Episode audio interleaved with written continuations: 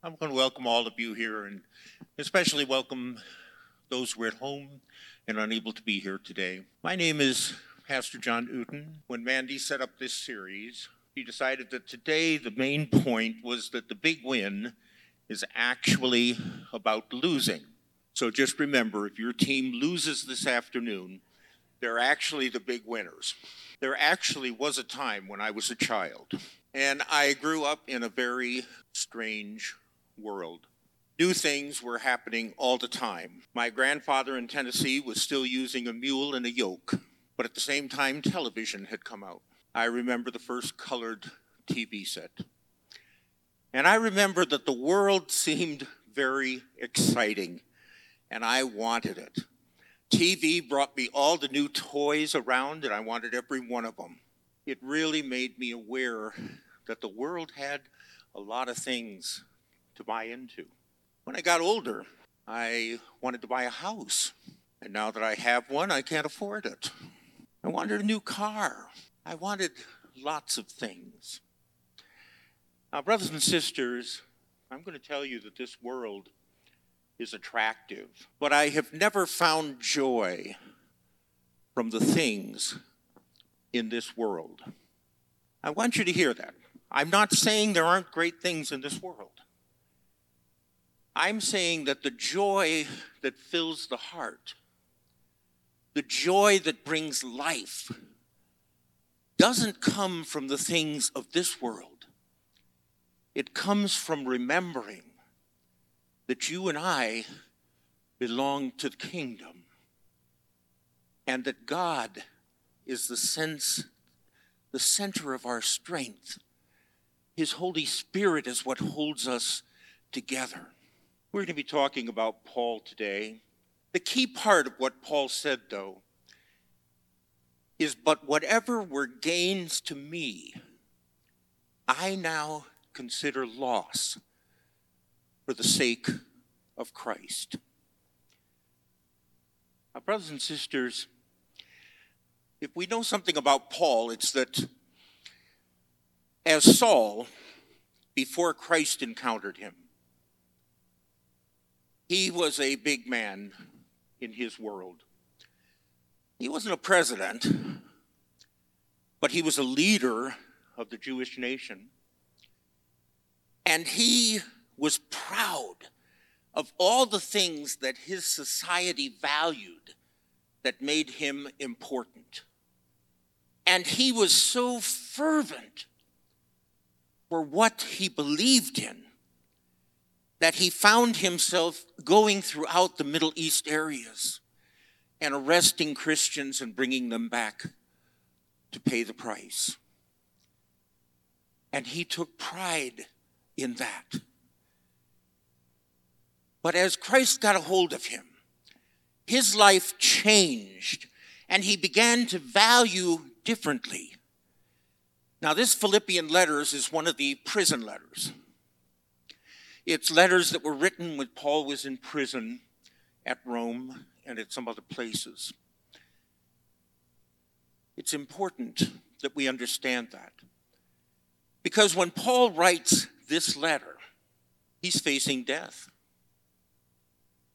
he knows that this world is not longing for him.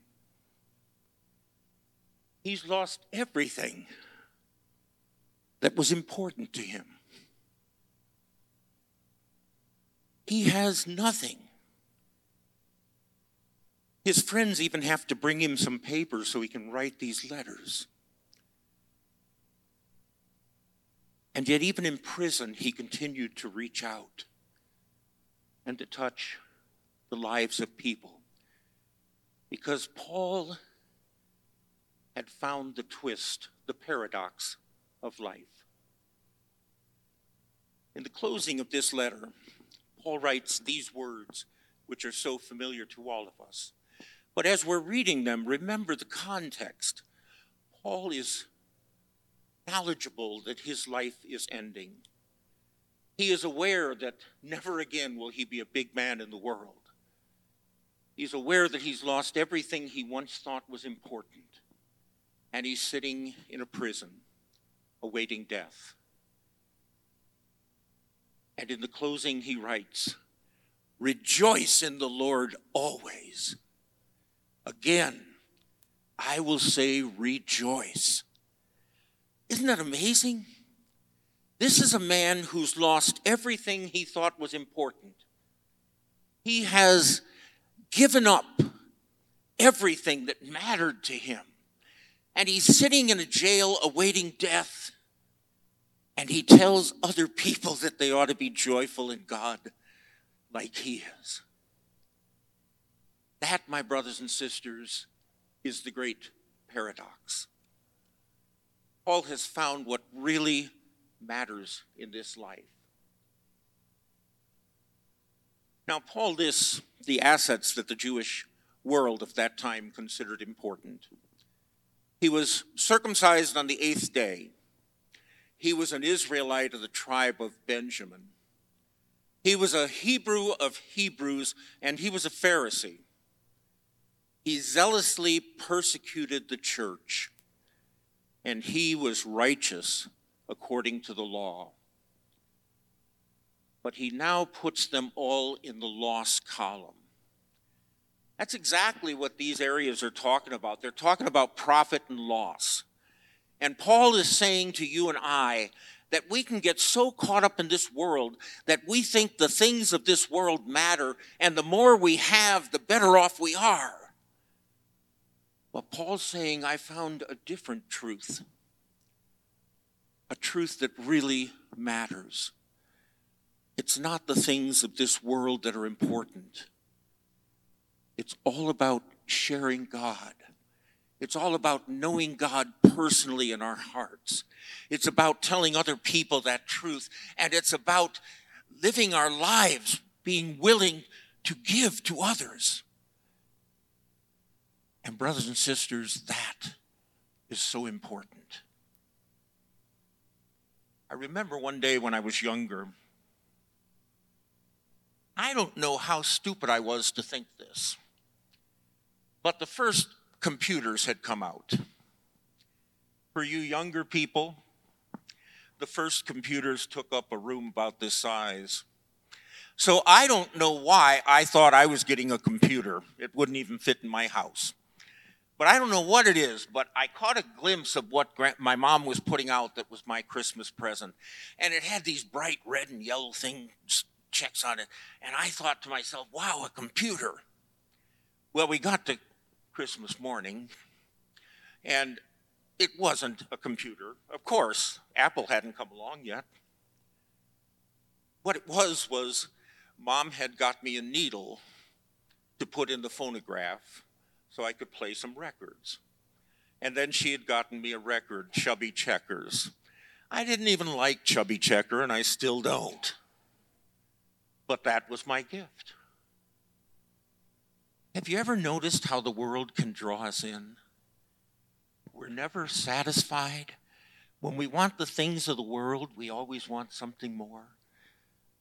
We need a bigger house. We need a better cow, car. We need a faster computer. We need the latest bauble. And you actually believe that Apple is now selling virtual reality stuff for $3,500? I saw a picture where five people had spent 3,500 times five. I'm too old to calculate that. And they were sitting at the table with the virtual reality glasses on. Who needs to eat dinner with a virtual reality glass? For that matter, who needs to spend $3,500 on one? There are better things in this world. The world pulls us in. Don't you hear it in the advertising? This computer from Intel is now twice as fast as the other one. I used to get hooked on that until I realized that meant that instead of one millisecond, it was two millisecond or half a millisecond. It really didn't show up at all. Brothers and sisters, it's not the things of this world. They try to draw us in. They try to make us feel like they're important. There are many things in this world that are good. But I'll have to tell you again that the most important things don't involve winning and they don't involve getting everything we want. I should have learned that lesson early because I grew up in Chicago. I don't mean that Chicago was a loser, though it probably was. I just meant that I was a Cub fan. Um, my grandpa loved the Cubs. He called them the Chicago Dubs. And we always knew that they would fail. We always knew that in the best circumstances, when it looked like everything was going to go all right, they'd goof it up. And I was also a Bear fan, and we all know them. And I became a fighting Illini when I went to campus the year the slush fund hit. We didn't win anything in the four years I was there. But you know, it wasn't about winning, it was about being part of it.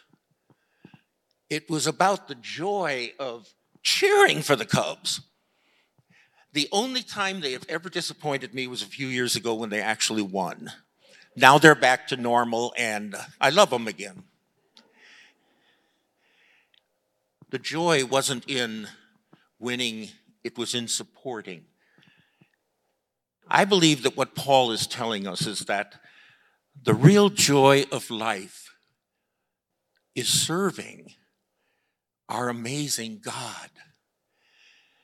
You see, what Paul understood, and maybe some of you can understand what I'm saying because when I was a teenager, I would have never thought this.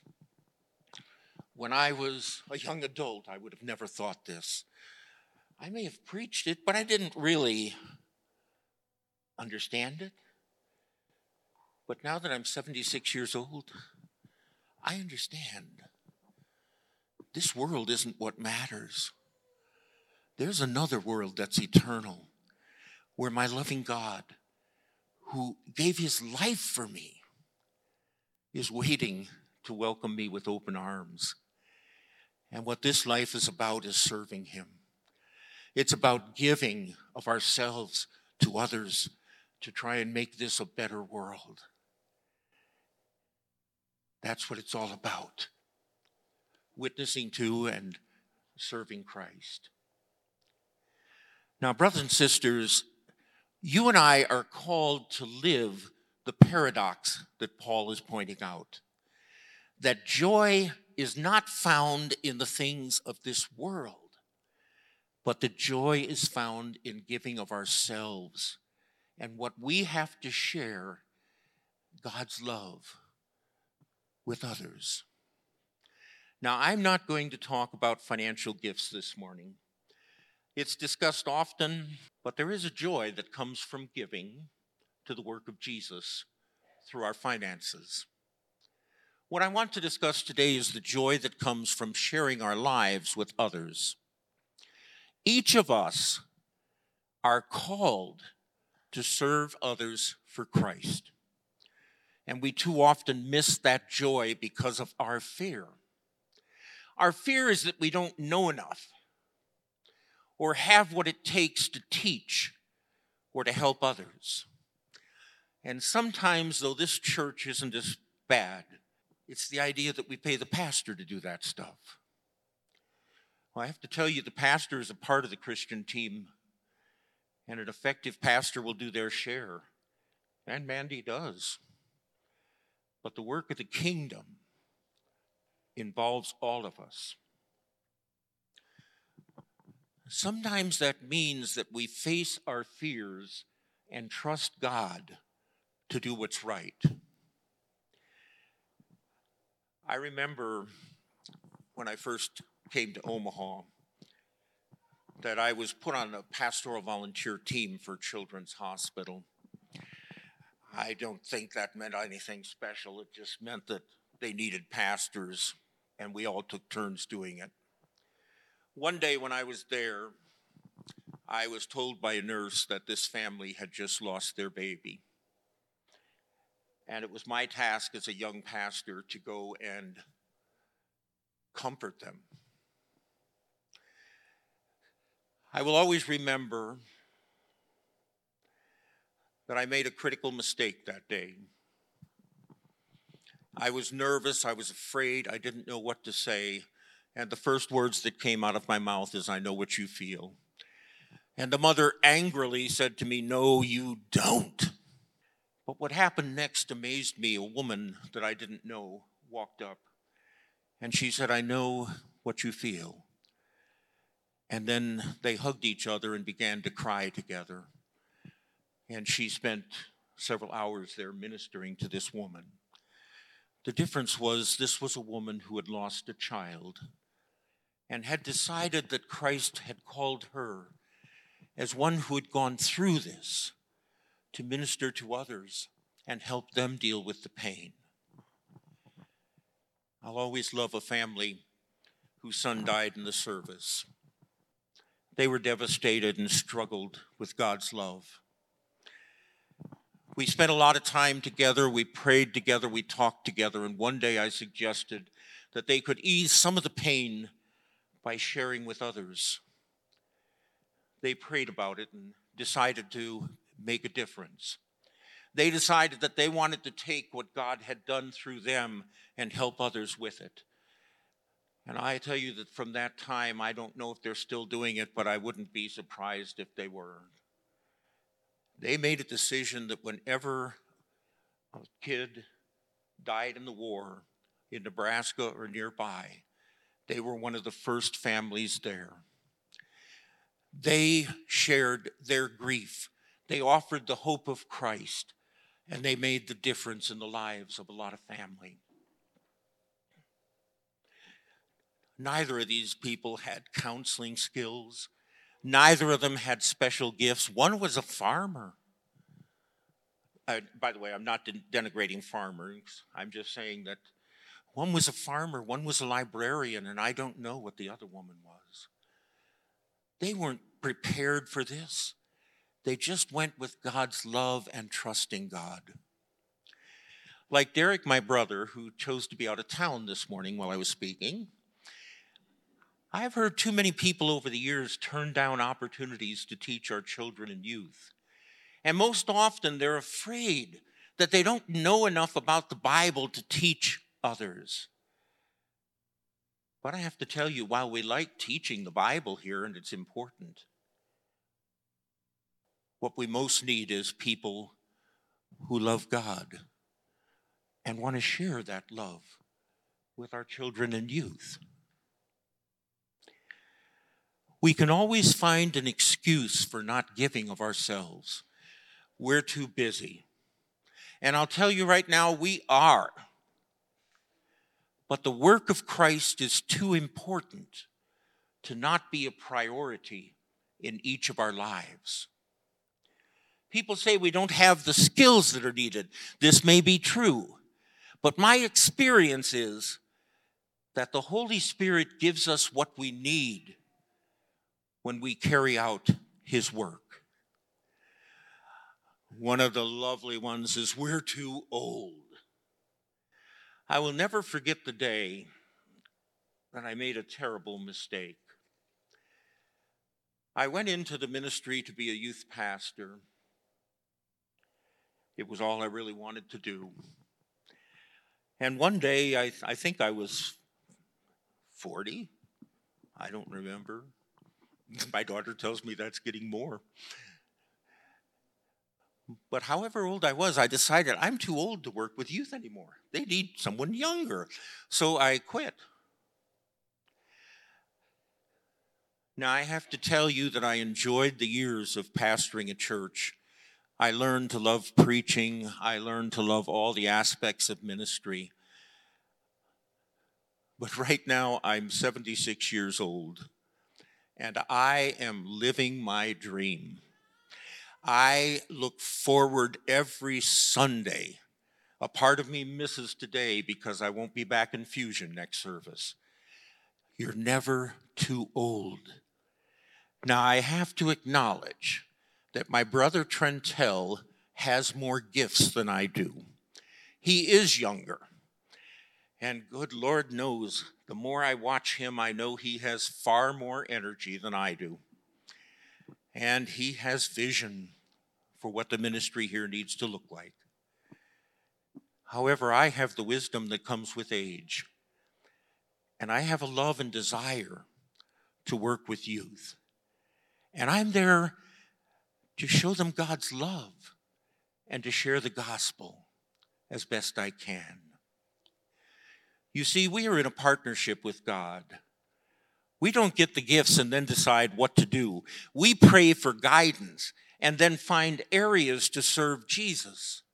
And only then will the Spirit provide.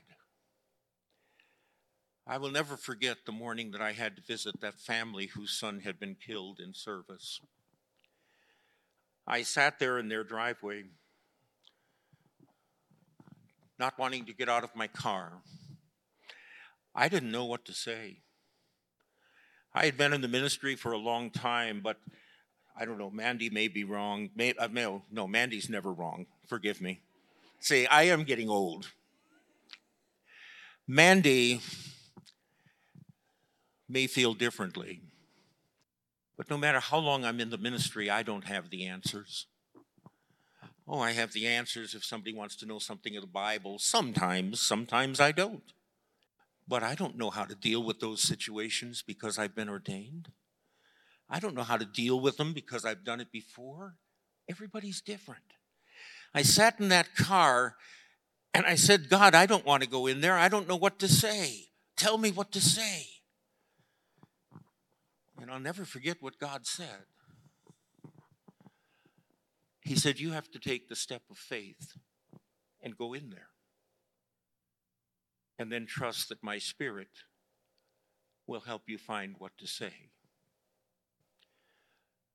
You see, what I learned that day is that God doesn't give us everything and say, hey, you're fully prepared now, go do it. God wants us to know we need Him. Brothers and sisters, God wants us to trust Him. And then He'll give us what we need to do the job. There are three things I want you to leave with today. We should enjoy the world in which we live, but never forget that we are children of the kingdom. God wants us to share and give to support His work. It's in letting go of what we have that we truly find the joy that is ours in Christ. And when we accept the challenge and find ways to share God's work, the Holy Spirit will be our strength and help. Heavenly Father, we praise and we give you all the glory. You are our King, our loving Father. And we just pray, Lord, that you might fill us with your vision. That as we are surrounded by the things of this world, we can always remember that we are the children of heaven and that we may live as such, sharing and giving of ourselves, our finances, our resources to bless others in your name, that your story may grow. In your name we pray. Amen.